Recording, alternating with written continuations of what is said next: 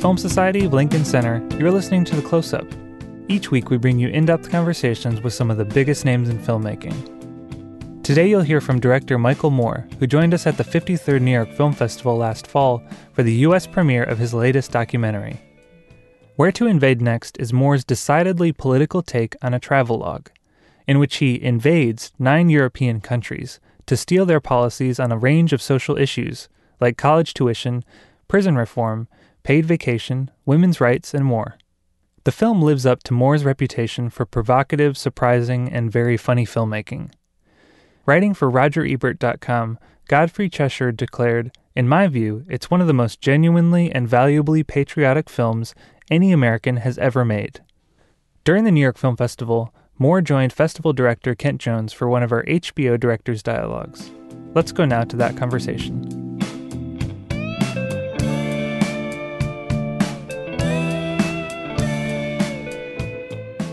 Hi there, this is Allison Goldberg from the Film Society's fundraising team. The Walter Reade Theater is turning 25 next year. Built in 1991 as a year round home for film at Lincoln Center, the Walter Reade recently won the Village Voice Award for Best Movie Theater in New York. Manohla Dargis of the New York Times agrees, calling it one of the finest movie watching rooms in the city. In honor of the theater's birthday, we're planning some long overdue renovations that will make this great theater even better, including a new screen, 4K and 16mm projectors, updated lighting and sound systems, and much more. But to make this all possible, we need your help. Naming a seat in the Walter Reade will help us accomplish these goals and lets you or a loved one become a permanent part of the theater's rich history.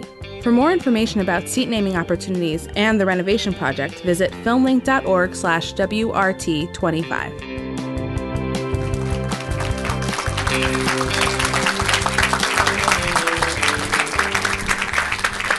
Thank you. You know, in the last couple days when we were doing uh, um, uh, the Q and A after the film, uh, you said uh, on a couple of occasions, you said, you know, we are directors first and foremost. We are filmmakers first and foremost. And one of the things that you said that really struck me was, you were talking about the ending of Where to Invade Next. Uh, you know, at the Berlin Wall, and you were saying, well, we just shot, and then we found that ending. But you know, you know, you said you can always tell when. You said I don't do second takes you know, I don't do like, you know, let's do that again so that it looks better or clearer or something like that. You know, w- you can always tell. So it's just, I just sort of wanted to start in that vein. Oh, okay. Um, art is more important than politics. One hand. Well, that was a very tentative. That's okay. Well, they're processing it because Michael Moore just said that. So I say it because um, if we as artists, as filmmakers, don't make a great film, one that people want to see and see again and tell other people to go see, if we've put the politics first, because this is an important issue and I must say this, ahead of the art, and the art suffers as a result, it's just another documentary that is either telling you things you already know or just preaching to the choir or just whatever, then, then we have failed as political people by not putting the art first. It's, it's, it's so important. I say this, I, I mean, I preach, I go to documentary classes, I tell the students. Um, I know if you make documentaries, you're making them probably about issues you care deeply about. I'm so happy that you do care deeply about them. But please, please ask the question how, how is this going to work as a piece of cinema? How are we performing as artists here? Because if we do our job as artists, the message is going to get to so many people and be so effective in reaching them. If, if you, I mean, I remember uh, when I, when I first came here 26 years ago to this festival with Roger and me, and I was like, how do I tell people? Because they're asking me all these questions what are your favorite documentaries? And I didn't have a good answer because I hated documentaries. And and um, I really those of us who made Roger Me, we set out to make the anti-documentary. We set out to make a movie. I despise the word documentarian. I never use it. I ask journalists not to use it unless they're going to call Scorsese a fictionitarian or Ridley Scott a fictionitarian quit calling documentary filmmakers documentarians. we're filmmakers. The author of the Steve Jobs book, Walter Isaacson, is an author. We don't try to diminish him because he wrote nonfiction, unlike a real writer who can make up a story. Nor, but nor do we call the fiction writer a fiction whatever. We call that woman A fictionist. we call that woman or man an author. And when documentary filmmakers make their films as films, the films, the documentaries succeed. If they make it as documentarian, which means they're making medicine for you to, eat or drink so that you uh, will get better or make the world better, then it isn't going to work because we don't like to take medicine, especially when it tastes like castor oil. So that's an old reference. I don't know what's a younger re- do young. We our generation we raise kids with all sugary, gooey, happy stuff and making sure that they don't fall down or eat dirt or bugs or whatever. So we're like hovered over them for so long that we don't have a castor oil that we gave our kids. But basically, bad tasting medicine and and I think I think I don't think Michael Barker or Tom Bernard would mind if I tell tales out of school, but I had this discussion with they, they are the people that run, um, along with Dylan, uh, so, uh, Sony Pictures Classics, a wonderful, as you know, right, distributor. And we are having this discussion about how uh, Bowling for Columbine uh, kicked off uh, a second wave of this modern day documentary. So you can, you, if you, if you, if you start with Roger and me, I'm sorry that I make both these references mine, but I, they just I'm I'm just stating facts. Before Roger and me, in the history of cinema, there were nine documentaries that grossed a million dollars or more. That's it, nine. After Roger and me, there have been 129. So that you can mark the date there. Um, and then it sort of it tapered off and then exploded with bowling for columbine and then after and then and then right away fahrenheit 9-11 which you know um, broke return of the jedi's opening weekend record they had held the record for the largest opening gross of any movie ever uh, under i think 1000 or 900 screens so it broke that record and still holds the record for documentary box office and also the largest grossing um, Palme d'Or winner. So that includes so that includes Apocalypse Now, Pulp Fiction, et cetera, et cetera. And after that, boom, Inconvenient Truth, Supersize Me, uh, Spellbound, uh, right? You remember this uh, wave of great like cinematic document things you wanted to see in a movie theater with 200 other people, right? And it, there was this great wave, and then and then this is where Barker and Bernard pick up. that then all the distributors, especially the small distributors, decided every we have we need more documentaries. Buy documentaries, and documentaries that were made for television, which are great documentaries. And I had two television documentary series uh, with The Awful Truth and TV Nation, so I'm not opposed to TV. But documentaries that play well on HBO, that play well on POV, independent lens, should not be in movie theaters. They're, they're two different, you're making them for two different audiences. Those of us who make them for movie theaters, first of all, have this in mind a huge friggin' screen. I mean, this isn't huge, but for this theater, it's, it's huge. Big enough. It's a beautiful, I, I love what you guys have done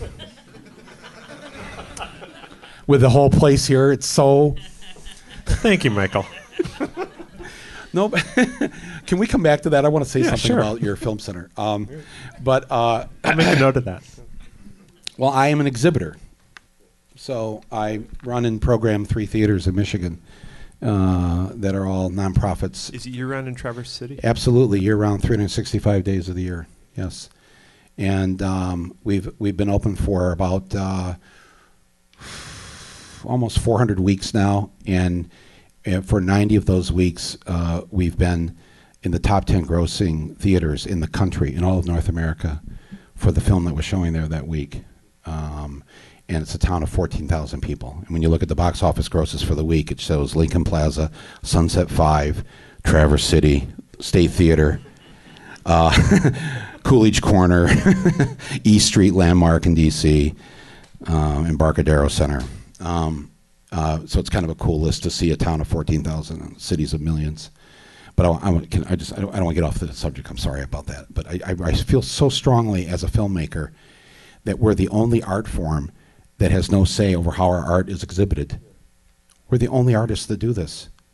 If I was a painter or sculptor, or if I was having a show down in Chelsea, uh, I would I pick the frames, I set the lights. You know, I now realize I can't go to the 3,000 theaters and do that, but at the very least, there's no quality control. And all you have to do, if you're a filmmaker, go watch your film at the Panorama 6 and think about all the time and effort you put into your art watching it being butchered by a really bad theater, bad sound system, bad screen. Well, we're we're in in uh, most multiplexes, the projectionist is just like one guy pressing a bunch of buttons and, popping the corn. Yeah, popping the corn. That's right.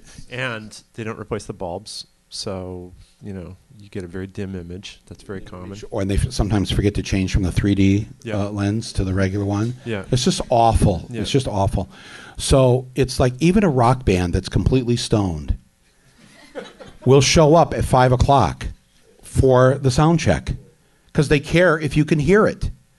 We put our film at the end of the mix in a DHL bag, gone, and then have no say over how it's shown to the people. It's it's it's it will it is my 2016 crusade as a member of the Directors Guild to to have us. I want the Directors Guild to have like a good housekeeping stamp where we will certify theaters. So in your town, if you live in Seattle or Portland, Boise, whatever, has the if you see the DGA insignia on that, that means we as the filmmakers can tell you you're going to have a great cinematic experience in this theater. Uh, that's my. I haven't said that publicly, so I. but I care deeply about this, and I've constructed these theaters in Michigan. Are you know the MPAA last year listed us? They list they they wrote this story on their website of the ten best theaters in the world, and number one was the State Theater of Traverse City, Michigan. It's I- can't I, I can't say enough about what if you ever are in northern Michigan, which you won't be.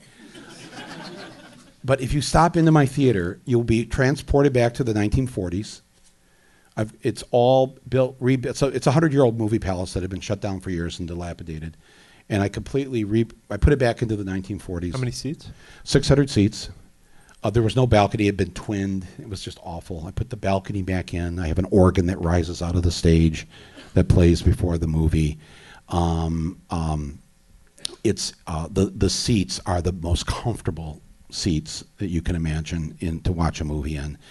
Um, when I went to to pick out the seats because I had to you know pick them out, I was actually I was I was going to be on Oprah and um, they had sent a plane for me because I was up the lake in Traverse City, so she's in Chicago. So they sent a plane for me to come on to be on the show, and I said, "Hey, could the plane come like early in the morning? And would you mind if I brought? If could we stop in Grand Rapids on the way? Because Grand Rapids is the theater seating capital of the world. Okay, it's like four companies that make all the theater seats, except for the Italian ones that you're sitting in. Well, that's an Alice Tully. You can tell. Well, Alice Tully, yeah, they're Yeah. Italian. No, but you can yeah. look at the seats. Well, I, I can tell by I can't fit into them very well. Okay. You know, for one thing, they're made for Italians who eat healthy Right, and, and they have and they have long vacations. move around and have a lot of vacation and, and an enormous amount of sex. So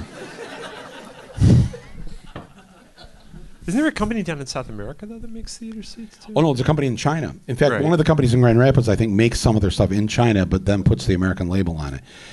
But I, so we went down. So I, I got some people I know in Traverse City on this Oprah day. I got a pregnant woman. I got a short person. I got a tall person. I got a guy with a bad back, um, and me. And we all got on this private jet, flew to Grand Rapids, and went to I went to all four theater to sit in them. And, and the short person would sit behind the, and the pregnant woman would try to get out of the chair, and the guy with the bad back would see if he'd clump, complain at all. And, um, and we got, we came to the, the last one, and they were like the, not the big fame, like, you've heard of American seating, Irwin seating, this is all there. So um, we sit in these seats, and I'm going, oh my God, this is so comfortable. What is this? and it's a family-owned company. And he said, uh, "It's the uh, well, I licensed the '79 Mustang seat from Ford. It's the most comfortable car bucket seat. For real? Yeah." He says, "Well, think about it. When they make a, a really when they when they used to make a really good car seat, you may drive in that car for 10 and 12 hours on a trip. You can't sit in a theater seat for, you know, it, so, so for two hours, you're going to sit in an er, er, ergonomically, you know, but but it's all it's not it doesn't look like car seats in the movie theater. It's all plush red velvet. It's he turned it into a theater seat with a cup holder, and it is the most comfortable uh, seat uh, uh, to, to sit in, and it was hundred dollars less than the other seats. And I said, "How? Okay, how does the best seat become hundred dollars less?" He said, "Because all our parts and all the thing is made in Michigan." I said, "You're kidding?" He says, "Every bolt, every screw, the the, the leather, the this, all done in Michigan." I said, "Oh my God!" Then again, I have to say, "How do you do this for a hundred dollars seat less?" And he said, "Well, um, I just I like the if you did you see my film, the the Italian the clothing people about getting richer." He says, "I already have one or two vacation homes. I don't need five. So I can I can undercut them price wise because I'm wealthy and happy, and I don't need to be wealthier." It's like wow and um, so we bought our seats there, and uh, I've I've his seats are in so many theaters around the country because I've told this story so much. I'd get no commission for it, but I because I just want you to be enjoyed and you know enjoy sitting in the theater and not have somebody's head. I'm against stadium seating. Stadium seating for we hate it. Filmmakers hate it because the high back, especially for a comedy, muffles the laughter in the theater. So or your laugh goes right into the hard back and doesn't go. You need in a comedy, you need the contagious nature of laughter in the theater. It isolates the person. You're sitting in these like booths almost. You know, you need to see other heads. You need to. See, you need to. This is a communal thing. This it's not the movies unless it's a group of people and you're sitting there with strangers in the dark. It's not a movie. Watching Lawrence of Arabia on your iPhone, I don't know what that's called, but you're not watching Lawrence of Arabia. I, I don't have a name for it yet, but I'm just, you know, post office issues the Mona Lisa stamp. Okay, yes, that's the Mona Lisa, but that's not the Mona Lisa. It's a stamp of the Mona Lisa. We wouldn't call that the Mona Lisa. So, so anyway, so I believe in huge screens, comfortable seats, great sound, And audiences. And audiences. And I, when we pack them in uh, every week, they're they're watching Meet the Patels today. Yeah. Uh, you know, uh, I'm sure we'll be one of the highest grossing theaters in the country this week for that film. And um, and and one rule, one uh, you know, popcorn is two dollars. Pop is I mean soda Yeah. is two dollars. Um, candy's a dollar. You can get it. You know, so families can come. Right. There's no ticket higher than eight fifty. Uh, if you're if you're a member, which is really cheap to be a member, it's uh, six bucks to Yeah. watch a movie there on a Friday night. What's the one rule though? The one rule is if we catch you on your cell phone or texting, or if that glowing screen comes on in any way, shape, or form, Yeah. you are banned from the theater for life. There you go. Life. You show that that that Alamo Drafthouse. Uh, No, I came up with the Trailer. idea. okay.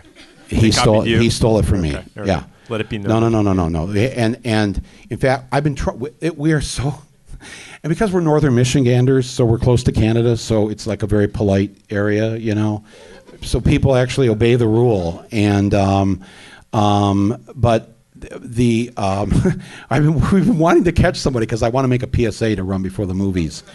What I'm going to say to the first person we catch, you know, okay, I'm going to I'm going to rescind the ban, but you're going to have to play a, the role in the PSA, and then we're going to reenact dragging him out of the theater, out into the middle of Main Street, with a, with a Joan of Arc uh, post, and tie him to it and light him on fire.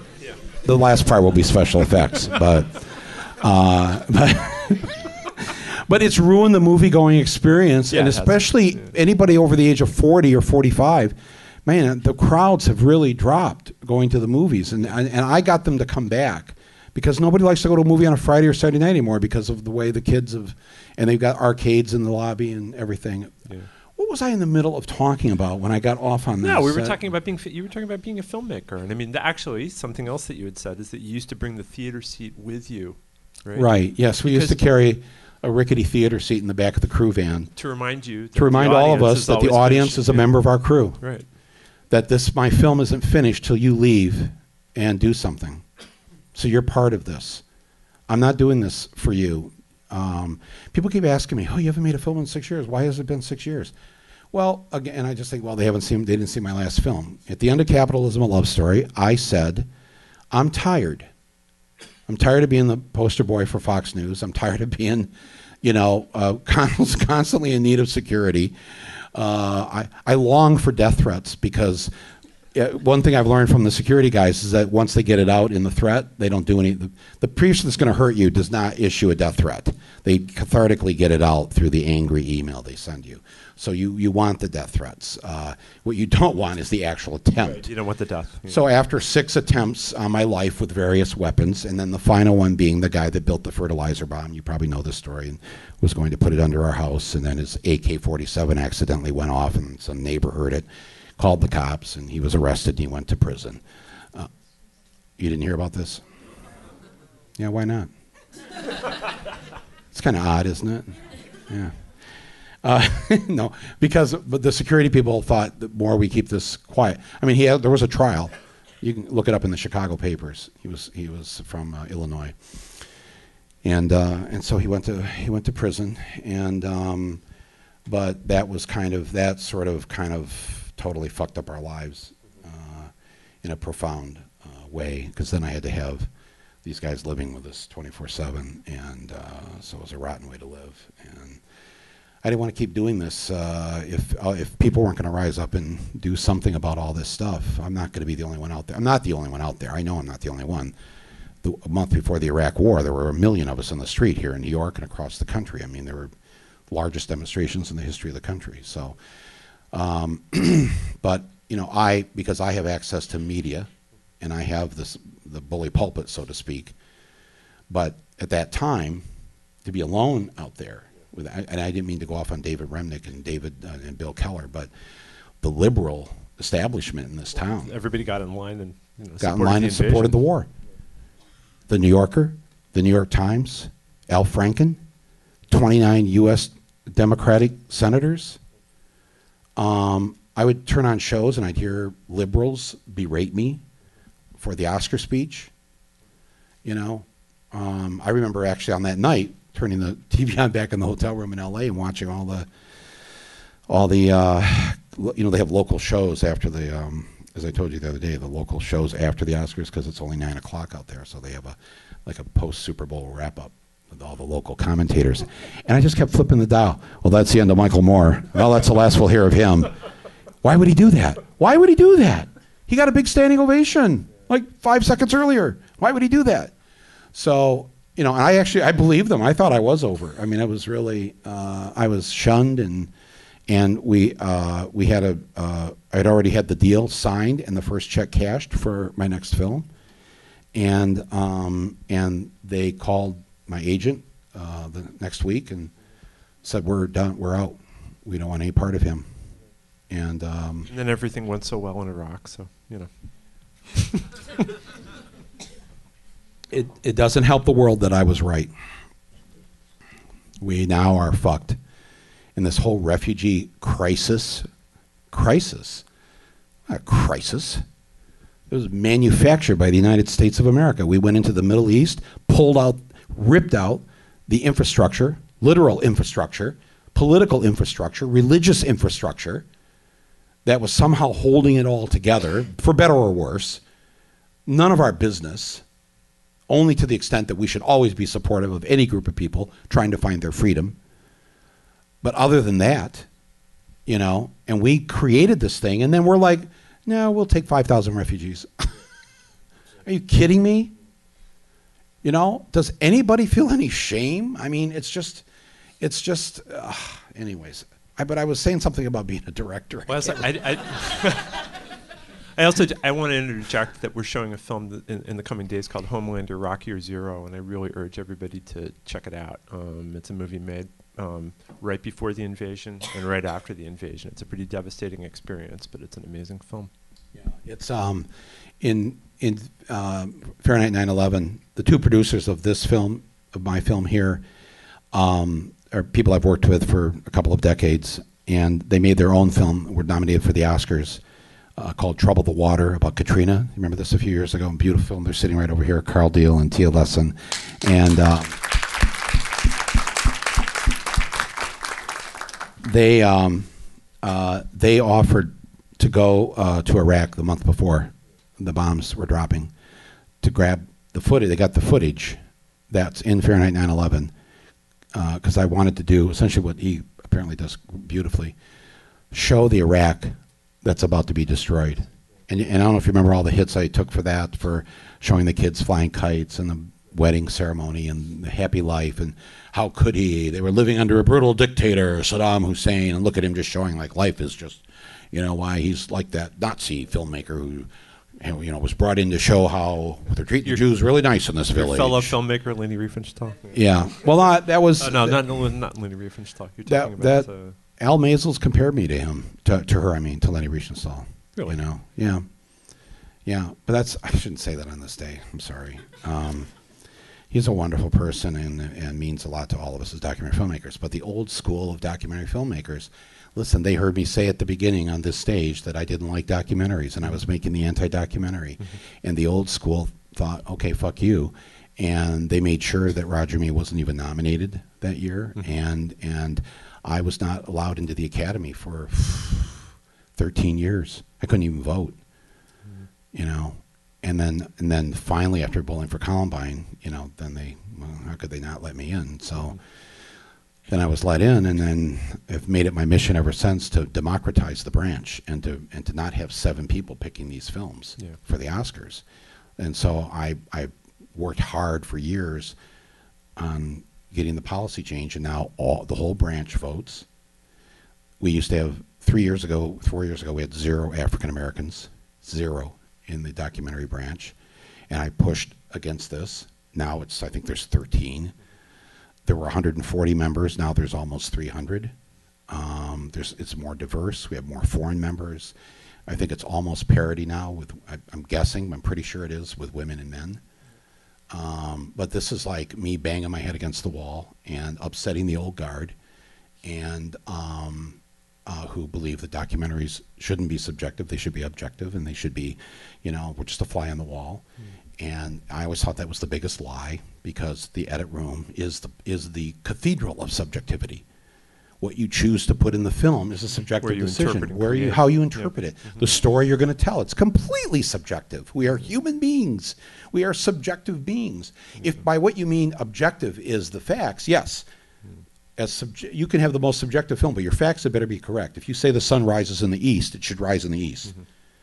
The facts have to be absolutely correct. And I was telling you the story there backstage about. I mean, we hire, you know, people that used, you know, were ex New Yorker fact checkers. To I, I have them there's a, come in and rip the film apart. I want them to find something wrong. I don't put things in the film that that I'm not absolutely certain are correct. You know, I'm sitting there in the, your theater here watching people go, "No way!" you know, it's like you've got to be kidding me, mm-hmm. right? Country after country, if you've seen the film. So I every film I put up on the website for the film, and this will be up on the website, our fact Bible, and every fact I state in the film, I, I source it, and you can read the stories. Uh, so you don't have to even take my word for it if you don't want to. You can, uh, everything is what part of the movie are they reacting to when they say that? Have you noticed? Oh, the French, the, the, the lamb skewers over couscous for Right, third graders. right, I mean, right. are you fucking kidding me? Yeah, You know, yeah. um, that that they have that many weeks paid vacation. But a lot of it was the stuff though that we were surprised. I didn't know that Portugal hasn't re- arrested a single person for using drugs in 15 years. Did you know that? No. I didn't know that. Did you know that Austria you can vote at 16 now, and a half a dozen other countries? I didn't know that. Uh, you know, it was it was it was a, a number of things. That prison, I filmed that prison. Everything in the film I shot this last year, but I shot it first, the the prison in Norway, in 2006 for Sicko, because we were over there to show their healthcare system. Oh, okay. And and one of the things about the Norwegian healthcare, the Nor- the government of Norway owns a, like a huge spa in the Canary Islands, and like with the Germans, you can get your doctor to write a prescription for a free two weeks or three weeks at this spa in the Canary Islands. And I just thought, if we put this in the film, no one is going to believe this. Yeah. We're not going to believe this prison. Or, or I interviewed the f- the, the government philosopher. The, the the Norway Norway owns their oil. They don't allow Exxon and Shell to own the oil. They can license it, but they can't own it. The people own the oil in Norway, and then the, so then the money goes into the people, into the schools and everything, the roads. Uh, we had actually when we were filming this movie all across Europe, we were like, we had a bet going that the first the first person to spot a pothole got hundred dollars. 150 if you saw a, a, a tire on the side of the road. You know, and we like we, right, we just never hit a pothole. It was the it was so weird, but um, because we're just not used to it. You know, the, the idea of a pothole over there is just like, and that was even in countries that not as wealthy as Germany. But um, uh, anyway, so You were talking about, uh, you know, insisting, and this is something that's really borne out in the film, that you're optimistic, and that, um, you know, there's there's a, been a certain tendency on the left to be not optimistic and to kind of like, you know, um, uh, say, okay, everything's fucked, you know. well, it, it then absolves us from doing anything. Right, The- the- To feel powerless, hopeless, just to say they're all crooks. Yeah, Um, always. And, yeah. Right, and, and or there was the sort of liberal faux intellectual version of it, very prevalent in this town. I'm sad to say. Of of well, the Michael, the issue is much more complicated than that. Uh, I don't think you've really explored exactly what this all means, and uh, you know, and it's just like, dude, you know, you really should take the stick out of your ass, and you know, sometimes it is as simple as waking up in the morning and say, "Ah, "Let Mandela out of prison." Yeah. We don't need to keep him there anymore. Come on, just just do it. Just do it. You know, it's it's kind of um, some things aren't complicated. Well, when you keep racking up all the things that make it impossible, all the things that make And- it difficult, all the things yes, and people keep they come up with this list of why this can't happen or that can't happen, or you know, did you know that Italy has twelve percent unemployment? You know, it's like, what's your point? Yeah. You know, we have a lot of good ideas in this country. Should nobody emulate them because we've had forty-five school shootings this year? You imagine somebody in Germany going, "Let's not do that American idea because they've had 45 school shootings this year." Well, what's they're one's an apple and one's an orange. You know, it, it's like, but I know I'm going to have to kind of um, you know listen to that a little bit Right. because everybody's smarter than the average bear, Right. And uh, you know, and and I think one thing that also gets lost with me is is to um, is it, sh- it you shouldn't forget that I uh, I come from the Midwest um, uh, and I come from a working class family, and I have a high school education and about a year and a half of college. So, my the invisible audience in my head when I'm making the film isn't the Upper West Side where I have an apartment and live much of the year, especially when I'm working here. It's the apartment I have in Michigan, and that's where that's the audience I'm thinking of. I'm thinking of the audience in my theater of Midwesterners, of working class people, of people who have a hard scrabble existence. Who Michigan is not a pleasant place. Michigan never recovered.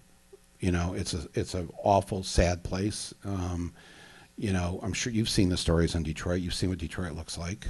Um, Beirut looks better than Detroit.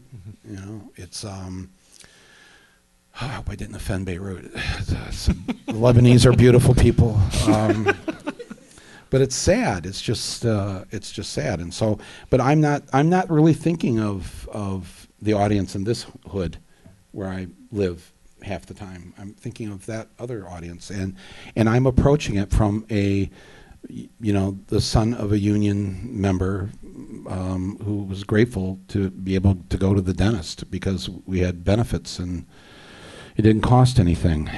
And uh, The mid, the, well, I mean, the Midwest has a proud. That's a proud political history. I mean, for anyone who cares to study it, and go Right. back. That's progressive politics. That's where Yes. abolitionism flourished. Yeah. yes, right. It's not all whatever people think that it is. I don't know what it what that means, but when I think when I put in the film, nobody nobody had heard that before. That Michigan was the first English-speaking government in the entire world to eliminate the death penalty in 1848. Um, but that's you know a lot of a lot of what that uh, Upper New York and Michigan. There's a lot of migration in between the Syracuse, Buffalo, Rochester area in, into Michigan, and um, and uh, so a lot of the early suffragette stuff, a lot of the you know abolitionists, strong abolitionists, uh, started there with with uh, with Michigan, and I love that Dylan line. Um, um, I'm probably not going to say it right, but the uh, the country I come from.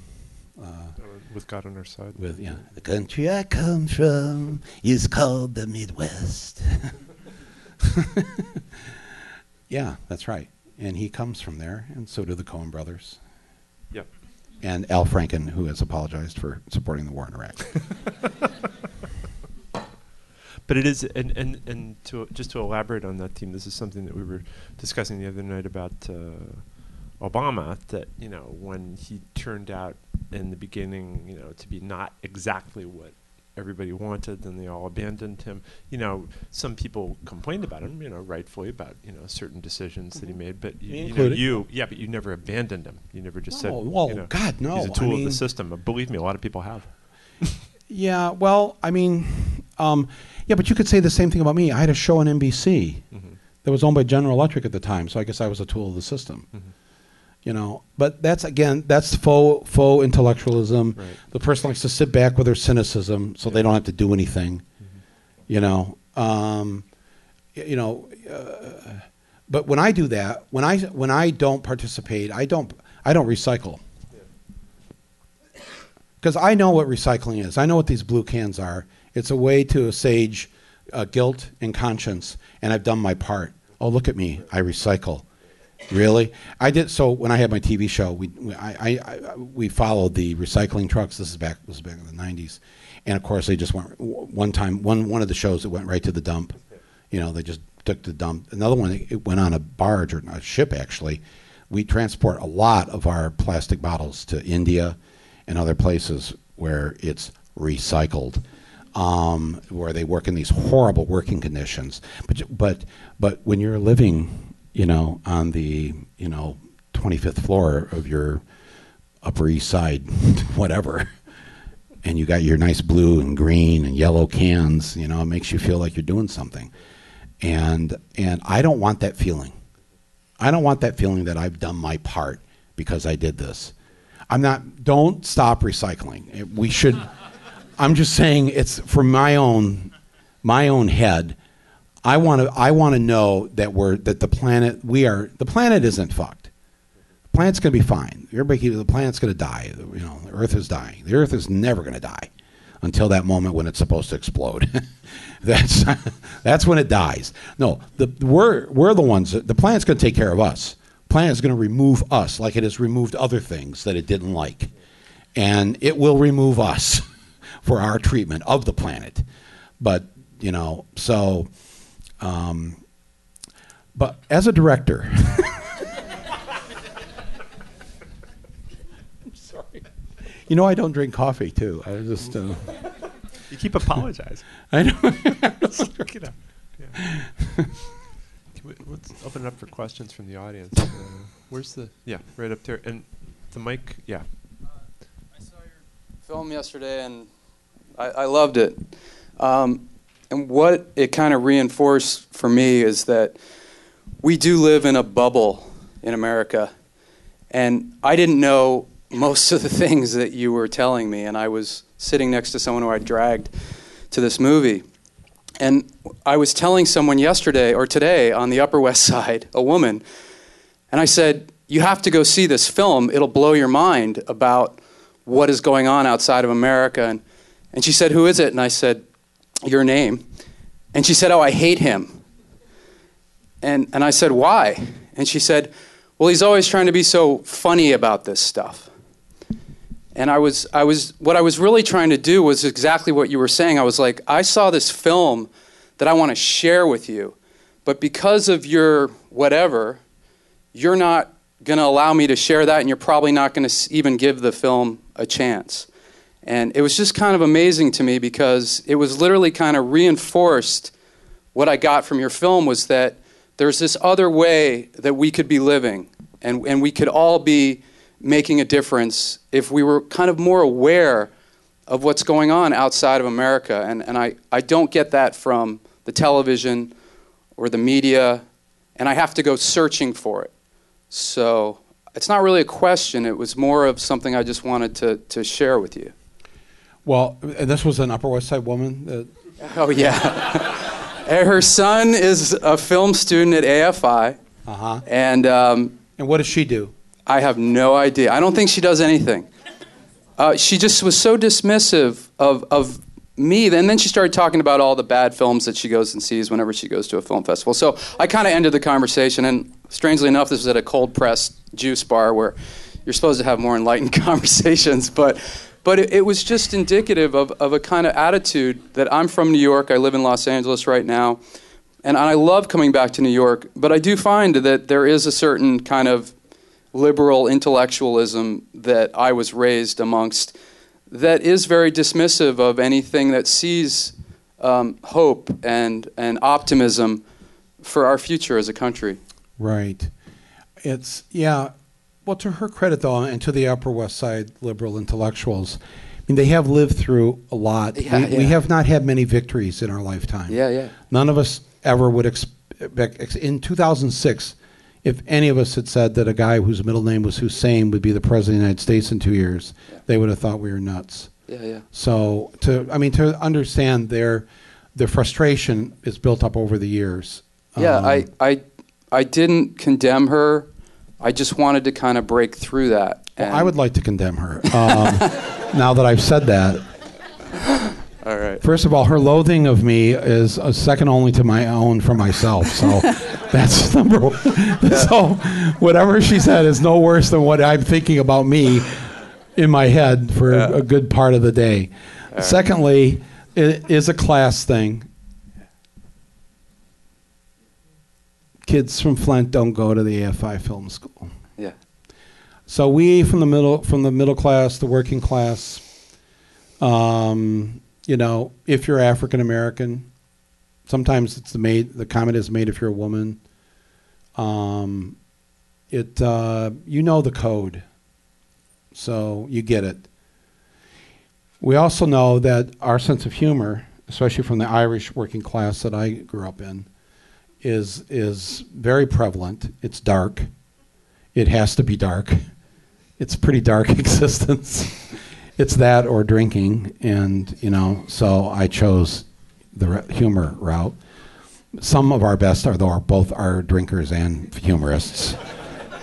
um, but um, yeah, I think that that's just. I think that. Um, that's okay. I use humor because I want to reach people. Noam Chomsky doesn't use humor because Noam's speaking to us.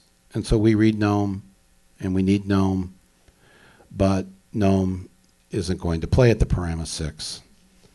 That's my job. Noam does his job, I do my job. My job is to reach the masses. And I'm one of the few people on the left who have crossed over into the mainstream and into middle America with tens of millions of people going to my movies. Um, I love the film forum. I go to the film forum, but I'm not the film forum. And that's okay. We need the film forum. Please support the film forum. But that's that's not my job. My job is to reach people, and humor is the best way to reach them. And if you don't believe that, ask Groucho, Mark Twain, Richard Pryor, Lenny Bruce, uh, George Carlin. These are all pretty angry people. They were all pretty angry at the social condition, and um, um, and they were brilliant.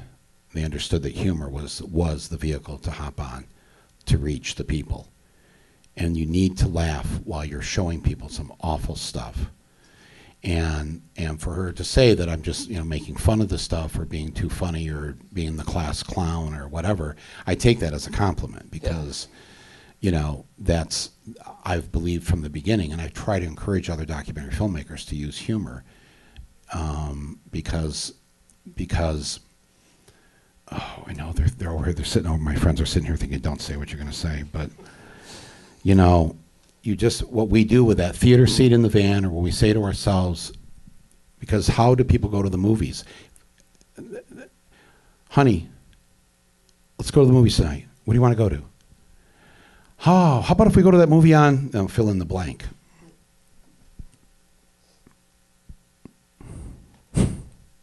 You know what I'm saying? Don't say it, right? Don't say it. Okay.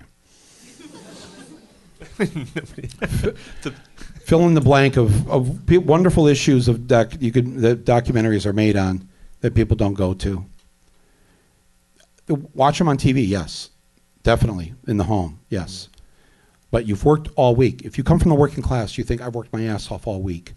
I'm going to the movies. It's the only thing I can afford. I can't afford the $175 ticket to the Detroit Pistons. The, the bleacher seats to see the Tigers are, you know, 60 bucks. Uh, to go to the U2 concert was $280. But to go to the movies, from my theater, it's six bucks to any place outside of this island. You could still see a movie for 10 bucks. It's the only entertainment left for the working people of this country, the working poor and the poor. It's the only thing. If you want to go out on a date, if you want to start a relationship with somebody, can't even go to friggin' dinner unless it's at Popeyes. Dinner for two is going to cost you at least 40 bucks. Dinner movie for two can go for 10 or less. So I honor that and I respect that and I know that that's where the change is going to occur, not on the Upper West Side of New York. In fact, with no offense, those of us from Michigan and the other places, while we greatly admire everything about this city, and I love this city very much, um, you know, in the end, we went down the toilet and there was no hand there to pull us out. And the liberal or the Democratic Party way of doing things didn't save us.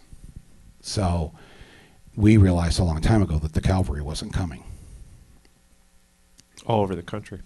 Yeah, Cavalry not just. Michigan. That's right. They're not coming. So you got to pull yourself out of this.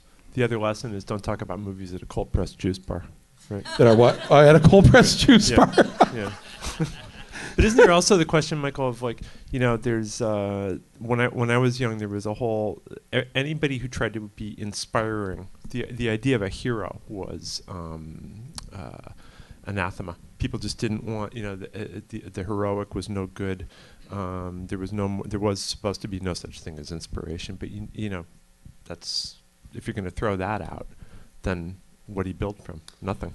But I, and my role, I don't see my role as the hero of this, but I, but I do, and we talk about But you're this. trying to inspire people. Oh, I'm trying. Yes, and more. I want. I'm your stand-in. You know, you're not going to maybe get to the end of that corporate headquarters, or you're not going to be able to go. But I'm going to go there, and I want you. If I do the movie right, I want you to cathartically feel that you're there, and that you're going, and that you're like, yeah. You know, I want. I, once if I do my job, that connection is made with the individual audience member, where they realize I'm just there in their place. I'm not the person that's going to fix it. I'm not the hero, but I am you because you have the same feelings and you think it's you think that the crap we're feeding our kids in school is wrong. I know you do. And I think you think it's wrong that we have created a prison industrial complex that is incarcerating the African American population to the extent that in a state like Florida, one out of three black men can't vote. Not the men in prison, black men, one out of three, have been removed from the voting rolls. It's the only way Republicans could have gotten elected in these years is by, it's through this incarceration process. Don't worry, there wasn't a Wannsee conference. Nobody sat around a table and said, "Hey, I got a good idea on how we can keep those blacks from voting." You know, but it it was an unintended wonderful consequence for white racist America. And um, Gerrymandering, on the other hand, that's something else. yeah, and gerrymandering rigs the card game. That that helps. Those two things together have have really helped. I'm sorry to keep talking so much. Yes. Uh, Ms. Moore, I wanted to ask you. You said the time you spent about a couple years from your most previous film to now.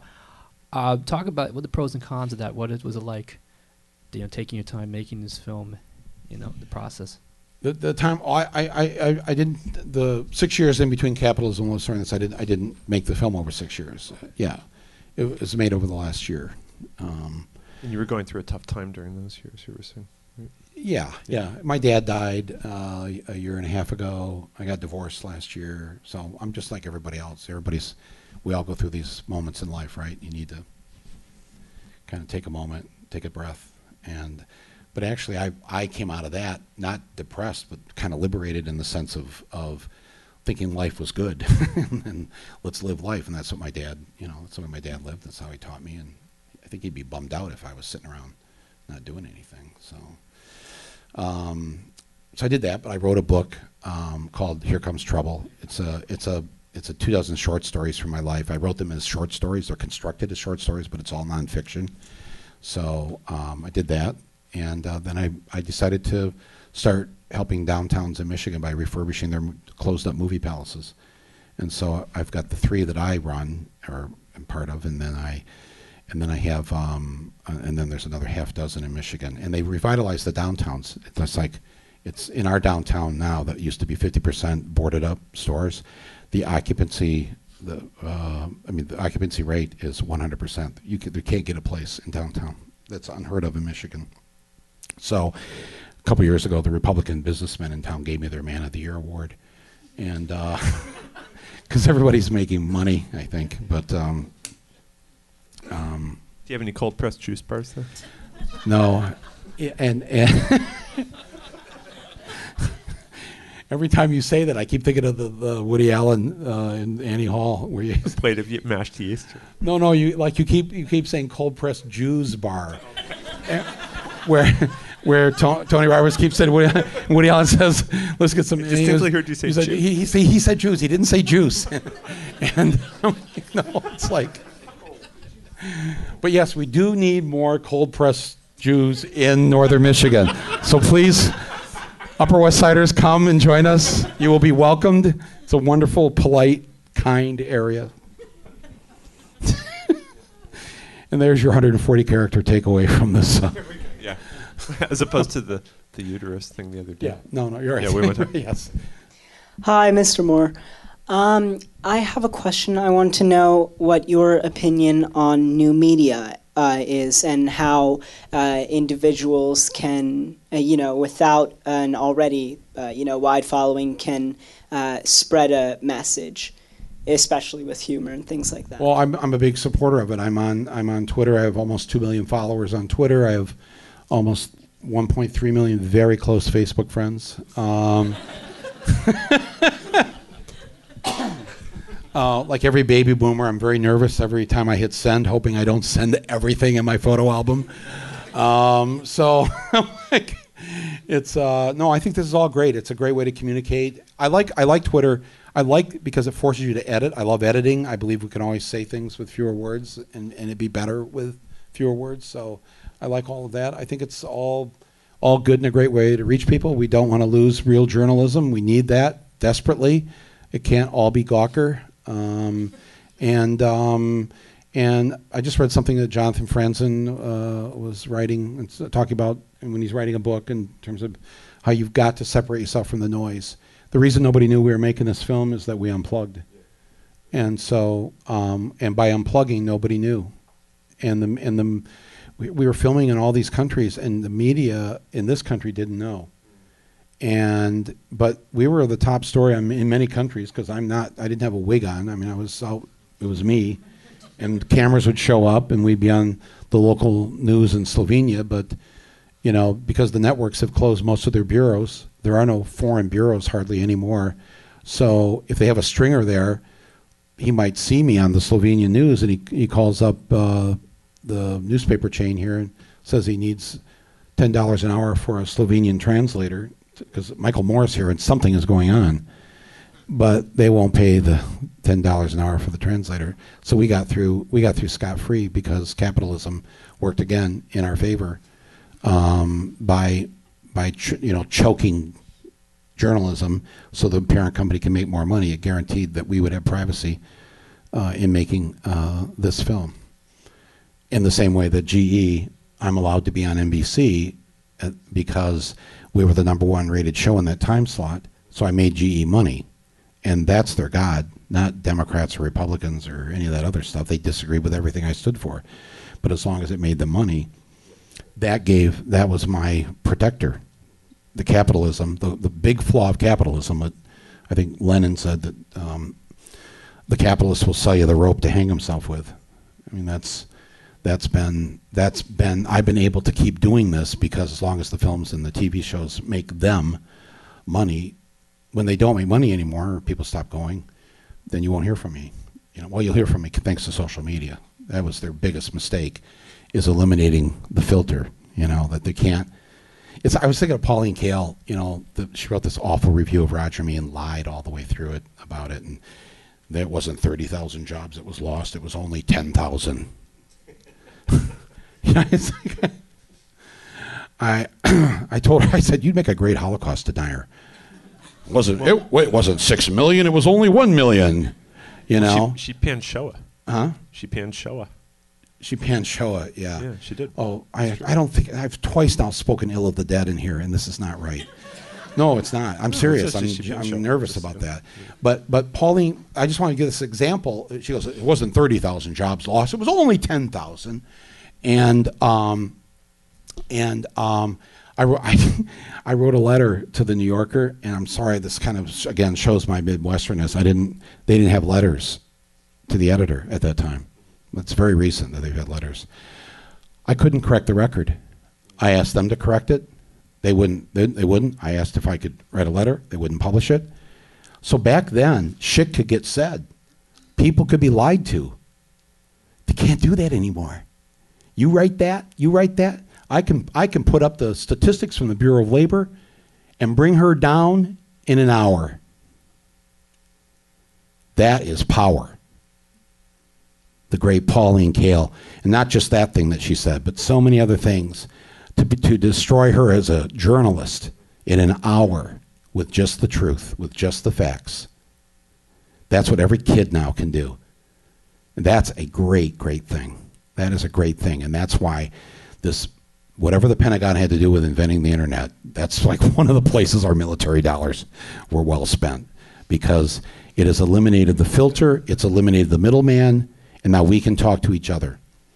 You can write me something afterwards and tell me something. Somebody couldn't get in and needed tickets. I just saw that on Twitter, got them tickets. It was that easy. Didn't have to go through the Film Society. So I like the internet.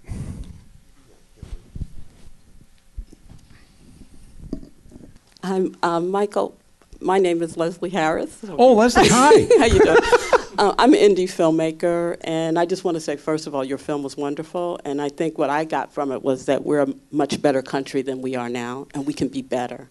And I think that that's a profound statement to make now, and I think people will um, leave the, hopefully, leave the theater thinking that they can make a change. Um, I wanted to say that, you know, as an independent filmmaker and talk to you as a director, um, you know, after I did my film, Just Another Girl on the IRT, and it was, a, and I want to say, like, for women filmmakers, I think people don't really understand how difficult it is and how challenging. I made my film in 93, which was a feature, and it was distributed by Miramax and won an award at Sundance. And I've been trying to, I wrote a film called I Love Cinema, and it's a film about race. Um, uh, police brutality, and uh, it's a satire and about the media. And it's been really difficult for 10 years to get this film made and to get people to really understand that women can also make satirical films.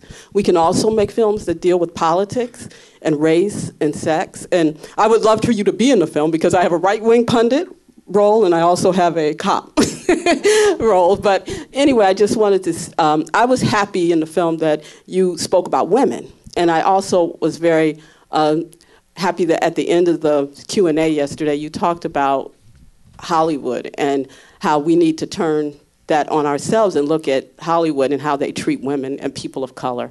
And my question is, what do you think that you know people who are established in the in the uh, Hollywood and who are mostly male and white, how what they can do to you know help change what is wrong I think, in the uh, Hollywood and how we can open doors for more people of color and women. First of all, did you just offer me a role in your film? yes, Is that true, really? Or are you just messing with me? It's true? It's a satirical comedy. I'll ex- I accept. Oh, no. If you wrote it, I'll do it. Yeah. I'm serious. I'm not so. Let me. She didn't quite explain exactly who she is. Uh, uh, her film, Just Another Girl on the IRT, um, after almost 100 years of cinema, was the uh, first film distributed in theaters by an American movie studio, either major or the mini majors, in this case, Miramax. Before Leslie's film, no film by an African American filmmaker, other than a couple of films, Daughters of the Dust, whatever, that were made for PBS, TV movies that got some theatrical. But tr- purely theatrical film, you were sitting with the first African American woman to have a film released by a Hollywood studio in the United States. You are you are part of cinema history, and and uh, we met because I had I set up a foundation after Roger and me, and and one of the things I wanted to fund were um, films by uh, African American women that because there had been none, not a single one. This is 93, so 95 is the 100 year mark of cinema, right? Not a single one in 98 years. African American women make up about 7% of the population. That's 7% of the population that have had no voice in Hollywood for the entire history of cinema. We should all feel, as, as people part of the industry, a certain sense of shame about that. So I, I wrote a check also uh, for this uh, to be supportive of it, and I've done that for other filmmakers. And um, and I said on the stage, as she referenced yesterday, that the top Hollywood films of all, I mean, the Hollywood movies of the last seven years, the New York Times, I don't know if you saw this a couple months ago, 1.9% of them were directed by women. Not black women, women. 1.9%. It's amazing, really, that women are so nice. and it's like, or that any of us have throats left that they haven't just been ripped out from. I mean, seriously, we're lucky that you know. I feel the same way about the younger generation. We all went to college for nearly free. I mean, those of us who went to a public university, you know, it was free, right? If you went to Berkeley, what'd you pay? If you're my age, zero. Went to SUNY, zero. City College, zero, right? And we've raised a generation of kids where we've now got you give them 30, 40, 100,000 dollars worth of student debt and they're not mad at us.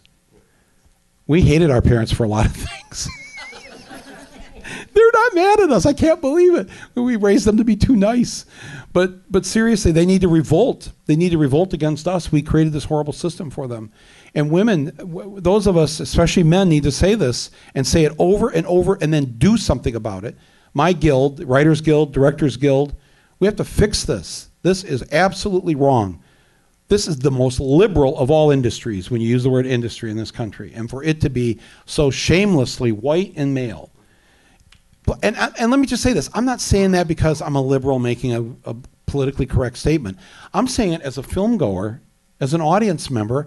I'm missing out on her story, their stories, that person's. I, when you block out whole groups of people from the cinema, what are the great films that you and I are missing right now because their voices can't be heard? I want to go to that movie. I want to hear that voice.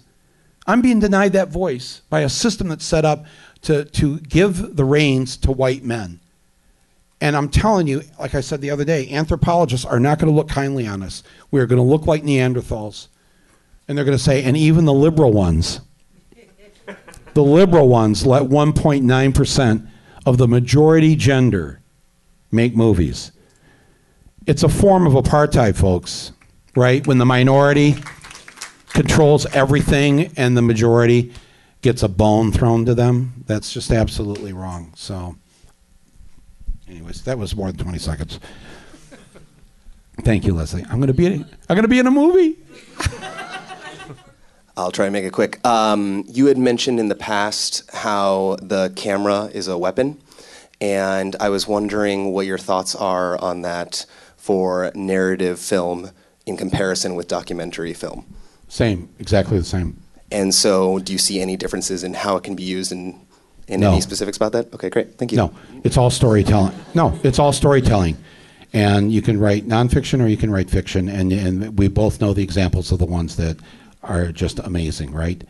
And um, and so and I'm just I feel bad that documentary filmmakers have put themselves over at the children's table at the Thanksgiving dinner for so many years, because in the other arts, you know, pick up the Times book review section today. There's three times as many reviews of nonfiction books than there are fiction books.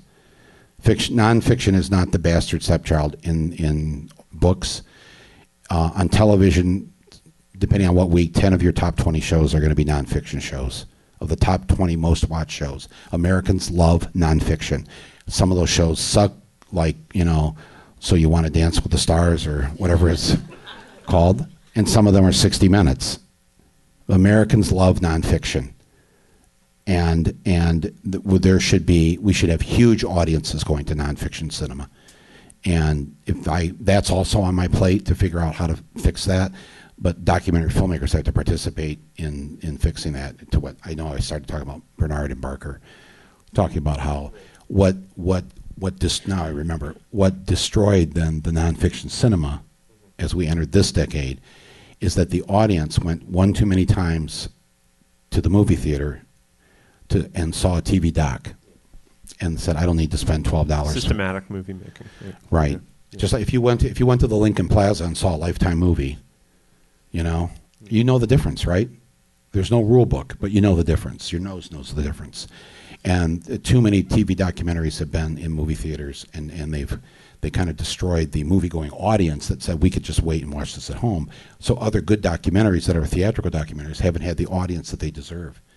Funniest documentary I've seen in years, Meet the Patels. Seriously, go see this movie. I think it's still playing here in New York. It's it's really funny and sweet and and made as a theatrical movie. Hi, thank you, um, Michael. I'm a huge fan of your work. Um, okay, uh, 20 seconds or less. Here I go. I'm gonna try. Um, I was raised by hippie activism parents on a university campus in Canada, and you know we were we were marching. I was marching in diapers on no nuke, nukes rallies and things like that. And so you know activism is very important to me. And with your films, you give your voice, and it's amazing work. And this might be too much of a question for you, but um, touching on what the first question person asked and talking about sort of armchair activism, um, I, I'm at a loss of how to be active now, just as a person that doesn't make movies. I don't know what I can do anymore. And I find social media, um, when, I, when I try and offer solution based ideas into conversations, it seems to me that people are more interested in arguing um, than than coming up with ideas. So I don't know. This may be too much of a question, but I'm just curious what you think the common person can do. Very quickly, uh, call the Thank you. teachers union. Uh, look up the name of the principals that are fighting the standardized tests in New York City. Stop the standardized tests uh, from being given to students. It'll improve the school district once we stop teaching to that test. If you have uh, students in public schools, organize with the other parents to get better food at lunch. They're putting poison in your kids. Um, uh, constantly talk to people about uh, this industrial, this prison industrial complex that we have. Just talk to people. Talk to people at work. Talk to people in your family. Talk to people in the neighborhood. Talk, talk, talk about these issues. You know, you go into a pub in, in Ireland, you, you go into a bar in France, it's nothing but political discussions. I don't, I've never had a political discussion in a bar in this country.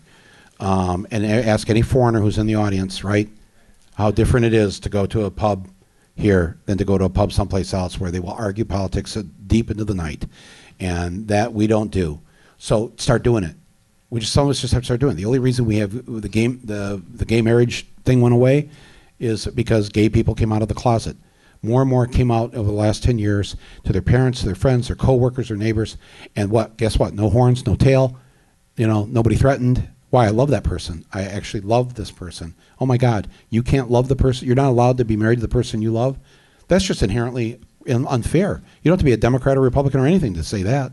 So that changed because gay people made it change. Gay people didn't give up once it was made the law of the land in, in all those states. They kept going. But it was an individual thing. It wasn't necessarily a big movement, but individually everybody just kept coming out. And then the hate started to sift away once they were public. So I mean, there's always just start thinking of little things that you can do. Um, and, and somebody, I get you know, make a film about this, or you know, you the, you have these cameras now. Everybody's got a camera. I saw this film, uh, Tangerine. Um, you know, I was amazed that the, Uh, it's shot with an iPhone. shot with an iPhone. Slightly souped up. Yep. Yep. And ten minutes into it, you've forgotten about the gimmick of the iPhone, and it's like a good story. It's a movie. It's a movie. yeah. And a good one. Yeah. Yep. So make a movie. Don't say you can or you don't know how or whatever. I, I come from Flint, Michigan. I had a, a, a high school education. I didn't, you know, I mean, I just did it. I didn't know anything, you know, but I didn't. so don't let whatever you don't have stop you, and don't worry about looking foolish or having an Upper West Sider laugh at you. because you're acting foolish. You know, just do it. And also, don't worry about being polite. And don't worry about being, yeah, because you're a good person. You are polite. But sometimes you can't be polite to the, the thing that's crushing your neck. You know, you have to you have to stand up and say. I mean, this is what this is like. You know, the Black Lives Matter. They like they, they try to get these Democrats. Can you just say it? Just say it. Say it and sound like you mean it. That Black Lives Matter. You know, and so they say. They, so what does Hillary say? Hillary goes, "Well, yes, uh, uh, Black Lives Matter, White Lives Matter, all lives matter." no, no. No white man has the boot of seven cops on his skull in Staten Island being killed. Stop it. You have to say the truth. Bernie Sanders, Bernie, will you say it? And he, I love Colbert's description of Bernie. He's, he looks like he's like the guy that oh, always in the airport that just missed his plane. And so like, so Bernie finally, Bernie's frustrated. You know, they've come up on the stage, right? And he goes, I'll try to do my best impersonation of him. Black lives, of course they matter. That's it. of course they matter. no, Bernie, come on. It's okay. You can just say it.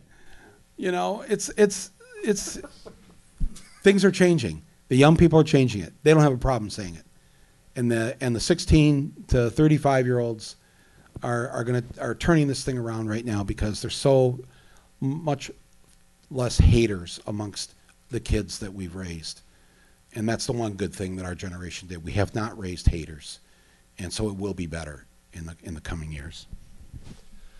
Michael, thank you. I know. I'm sorry I'm talking. thank you. Thank you everybody. Thank you very much. The Close Up from the Film Society of Lincoln Center is produced by Nick Kemp and Michael Odemark. Our opening music is by Steelism. You can subscribe to The Close Up on iTunes and Stitcher. The Film Society of Lincoln Center is a nonprofit arts organization based in New York City, supported by individuals just like you.